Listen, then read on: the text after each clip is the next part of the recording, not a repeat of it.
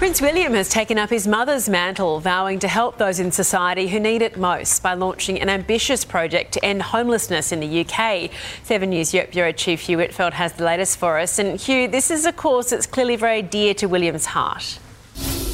Eddie's been given a bit of a helping hand on this one as well. Ginger Spice, Geri Halliwell joined the Prince of Wales at a school in Wales, just one of the six stops that Prince William is making over a, the course of a two day tour of the UK as he launched Homewards with nearly $6 million from the Royal Foundation going towards a series of bespoke programs in local communities to try and tackle homelessness, trying to stop it at its uh, causes like mental health and a lack of education. Geri Halliwell lending her name to the program. William, of course, following in the footsteps of his mother.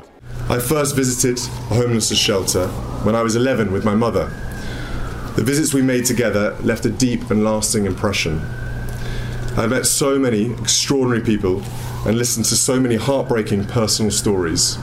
Now, there has been some criticism of Prince William with this program. He's one of the largest landholders in the UK. He's spoken in the last couple of weeks about opening up his estate to social housing. No details today on that. And accusations too that he's reaching into a political arena. Why isn't the UK government doing something to, to tackle homelessness? Nonetheless, Geri Halliwell uh, perhaps was rolled out to try and fend off some of that criticism. Kensington Palace says that it's Prince William's uh, aim to bring people together. Eddie. Thank you so much for that, Hugh.